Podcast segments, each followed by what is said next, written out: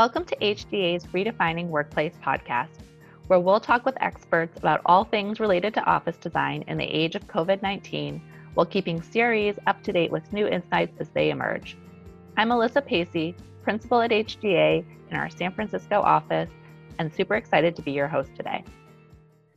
Today, we'll be doing a deeper dive into what it's like to be your own client during a global pandemic, a civil rights movement, and an economic crisis. We reopened our Minneapolis office, which is also our headquarters, on June 1st.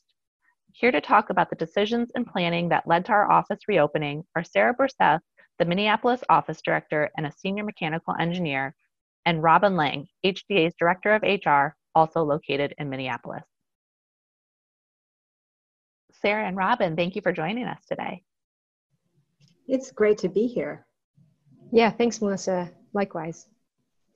So, Robin, we're going to start with you. When Governor Walz announced the offices could begin reopening April 27th, what was the first thing that you did? The first thing that I did was actually read the information that the state of Minnesota had put together. So it wasn't unexpected, but the documentation and the script, if you will, that Minnesota put together was actually very helpful and prepared, gave us guidelines, really straightforward guidelines of address this, have you thought about this, are these the considerations that are in your plan, and if not, they need to be because this is something that's required by the state.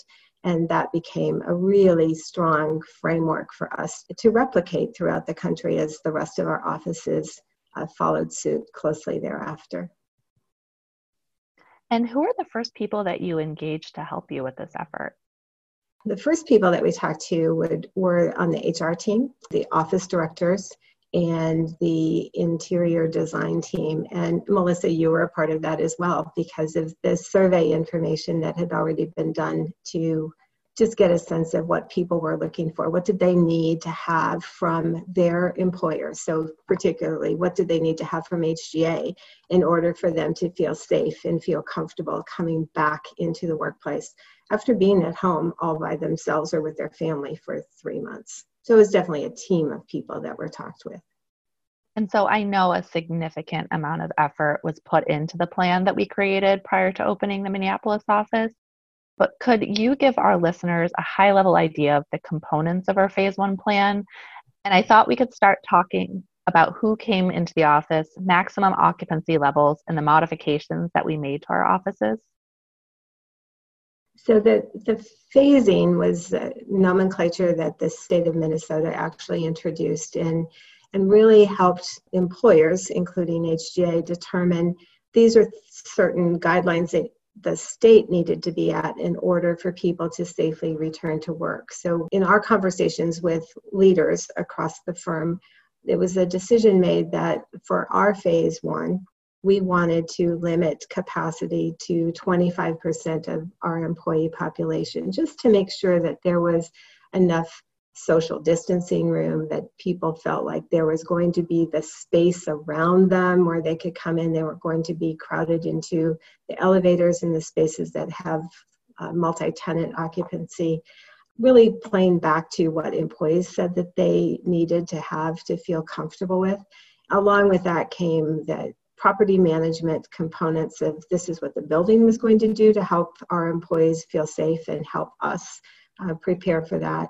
The capacity limits was actually one of the big points of consternation. We were really worried that after people had been at home for so long that they really wanted to come back into the office. And for example, in Minneapolis, we were saying 25% of over 300 people. What if we do have 100 people that say we want to come back? And how do we deal with that? And so Sarah had put together a survey of the Minneapolis employees, which was replicated across the firm in following weeks, just asking people, are you comfortable? Do you need to be in the office? And we broadly defined need as employees deciding, I need to be in the office because internet's so much better there, or I love my family, but there's too much family. I need space. I need to be around some other people. I need to see something different. And we didn't ask for a definition of what need was, but we let employees determine for themselves that they had a need. And then when the survey came back, there were very few people that said that they needed to be in the office. So all of our fears about hitting capacity limits and worrying about social distancing really changed how we communicated thereafter within the office. And it was more about cleaning protocols and the wearing of masks that became the focus rather than how many people, because we knew there were not going to be that many people in the office at any one time. Sarah, did you have anything you wanted to add to that? No, Robin did great. She's just on a roll. All right, Sarah, a whole bunch of that really is Sarah's capacity planning. I think even today we're seeing that people are still following our guideline of, if you can, work from home. And that follows for many of our employees across the firm itself, the guidelines that are set in place by the state governance. And it's nice to see that people can take a break if they want to, and they do. And we have anywhere in, I think across the firm, anywhere from 5 to 8 people in the office at any one time. So there's not a lot of people, but the people that do come into the office find a lot of value in just a different location, and being around the one person they're working with on a project helps them with the collaboration. And so it's worked out well. The next big question is what comes next? I think a big shift happened when initially we started planning. We were thinking, everyone was thinking after working from home and working in Zoom, we wanted to come back to the office to work together and to collaborate and to work in big teams and to sit in a conference room and look at drawings together or submittals.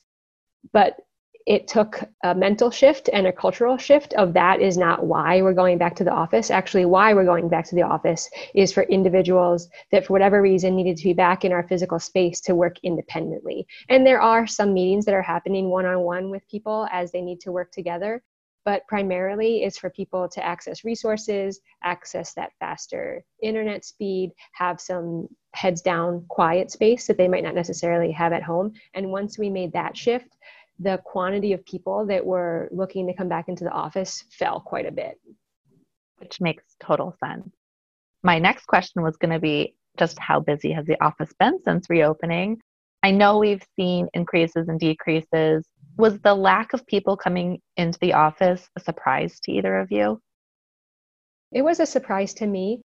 In our initial surveys, and just from what we were hearing from people, we really felt like people wanted to get out of their work from home environment and get, quote unquote, back to work. But as this virus has evolved, as people's personal comfort level has evolved with how much they're interacting outside of their home, we've seen that shift. And on a day-to-day basis, we only have between 5 and 10 people in the office. Just this week, I had to go in on Monday to access some files from an old project, and there were less than 5 people in the whole building. And it feels different. It doesn't feel like the old space that we were going to and working in March when we all moved to work from home. There's not that sense of collaboration. There's not that buzz and that energy. We're finding that energy in different ways through Zoom right now, and it's not, unfortunately, right now in our physical office. Absolutely. Could one of you talk about the tools that we're using to manage people who are visiting the office or even going to a job site, as well as the protocols that we're putting in place as far as cleanability, masks, and area usage? So we designed, after a lot of thought, we designed our own health assessment that we require people to use before they go to the office or go to a job site. And it's 12 questions. It mirrors what's in the CDC guidelines. And we ask that every person who's not working from home complete that on a daily basis. For us, it's an honor system. We're asking people to self-report.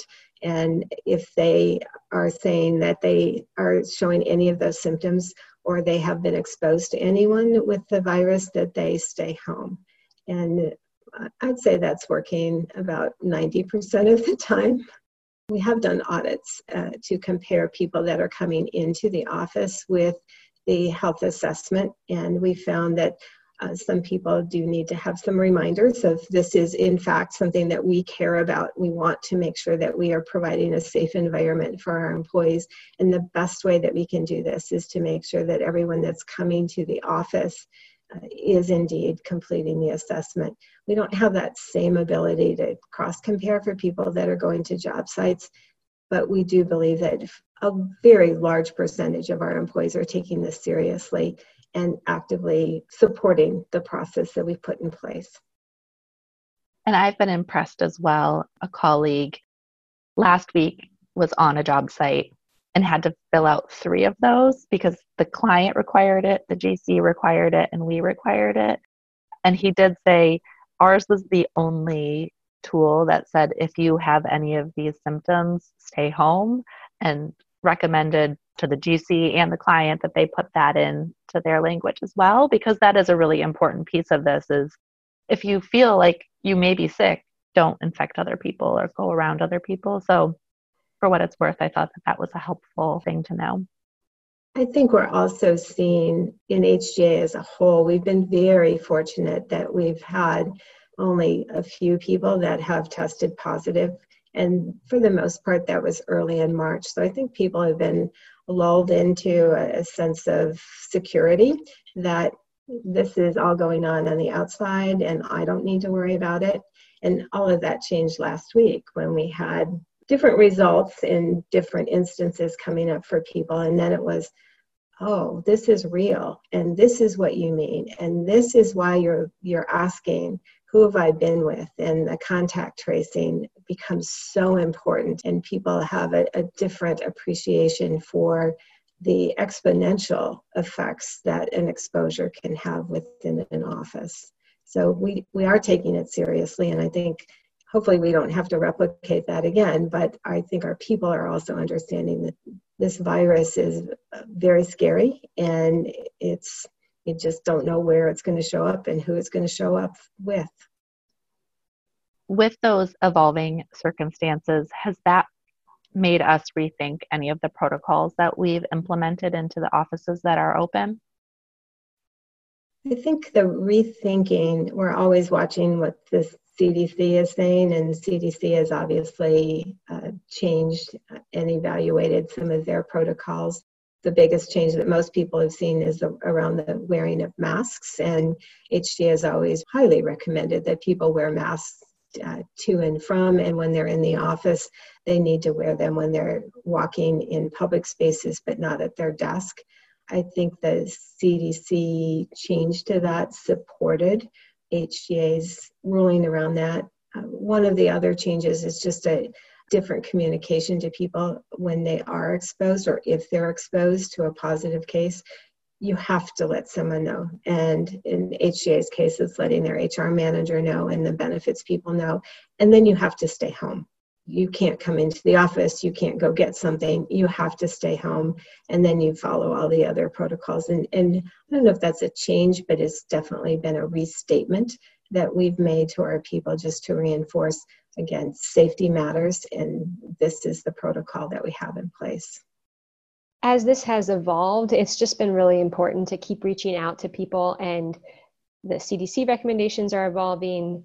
Obviously, the level of infection rates are evolving in different areas of the country, and making sure that whatever choices people are making, that they know that they can make the choice for themselves and that they're comfortable making it. So going to job sites, constantly checking in with teams and making sure that that's something that they're comfortable with, that they're comfortable going to that job site to either do a pre-punch or a marketing walkthrough, and checking in with people because their opinion of where they stood as an individual a month or 2 ago may not be where they are at now.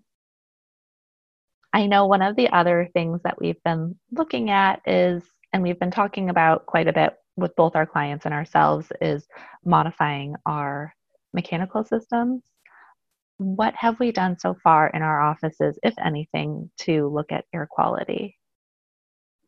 So in the Ford Center, we are a tenant. So we reached out right away to our landlord And we worked on the base building systems when we moved into the building. And so the two primary things that we've been looking at for mechanical systems as people go back to the physical space is the ventilation, the amount of outside air we're bringing into spaces, and the MERV rating of the filters in the air handling equipment. We looked at both of those to confirm that we met the current ASHRAE guidelines, and we did that prior to having anyone back to the office. This pandemic has hosted many challenges for HGA, but with the opening of the office, the closings of the offices, what has been your biggest challenge? And I know there have been many challenges along the way, but if something sticks out to you. One of the challenges, I think, was determining what was the best course of action for HGA to take, especially at the very beginning when there wasn't a lot of specific information, and we were all trying to figure out what are the next steps and are we doing the right thing in the right way. And after a couple of weeks went by, I think we came to a plan that we felt was the right answer for HGA, and that was because it was based on CDC and WHO guidelines. I think we had a very good foundation, and that was probably the biggest challenge, is just figuring out what to do next when there wasn't anything. And I think that the thing that helped us a lot was going back to our people and asking our people, what matters to you? How can we take care of you? What's the most important thing for you? And hearing from them reinforced a lot of the ideas that maybe leadership had already been thinking about, but that it was that affirmation that we were going down the right path and we were doing things really the right way for our employees and addressing the things that matter to them. The biggest challenge was at the very beginning of this process, and we made a decision very quickly and wanted to move forward very quickly of moving from our physical office to work from home. We decided on a Monday that by the end of the day on Wednesday, we wanted to close down our office. We felt like this was the best path forward for protecting our employees and then all of the families and loved ones of everyone that works at HGA, because we all interact with a lot of people outside of work. But that was at that point in time, it was a really big unknown for people. We have spent our careers, most of us, coming to a physical office and interacting with each other face-to-face on a daily basis. And within 48 hours, that was changed. But luckily, our IT department was really ahead of things and had nearly our entire employee group ready to move to work from home. We had the technology set up, and there were a few little stumbles, but within just a few days, people were overwhelmingly impressed with the seamless transition from our physical space to our offices. And we were figuring out ways to connect in Zoom, both to do our work and then just to check in with each other. Departments were setting up happy hours and meetings and get-togethers and sharing and interacting with each other in ways that we hadn't expected. Yes, I'll never forget that Friday. I felt like I was handing out laptops, like I was handing out bag lunches or something. I was like, can you get a laptop? And you get a laptop? And you get a laptop? It was definitely a unique feeling.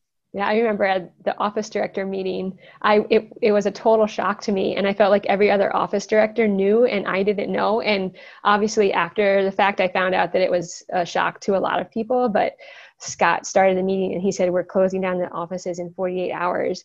And my mind was blown. I didn't know who had a laptop. I didn't know if they had reached out to IT yet to start that process. And lo and behold, almost everything was already in motion for us to make it happen. But it was a big shock. I think it was a shock to a lot of people. And I think now the challenge is month 5 in work from home, month 4, whatever it is, it seems like it's an eternity.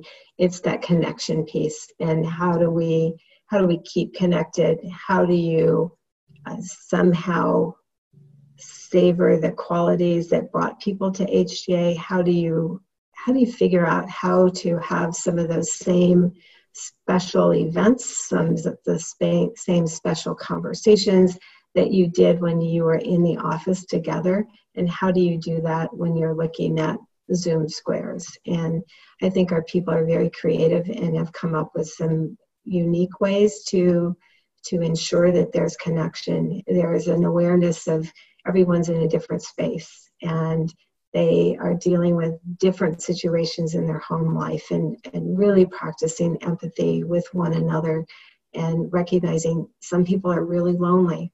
How do we help with that?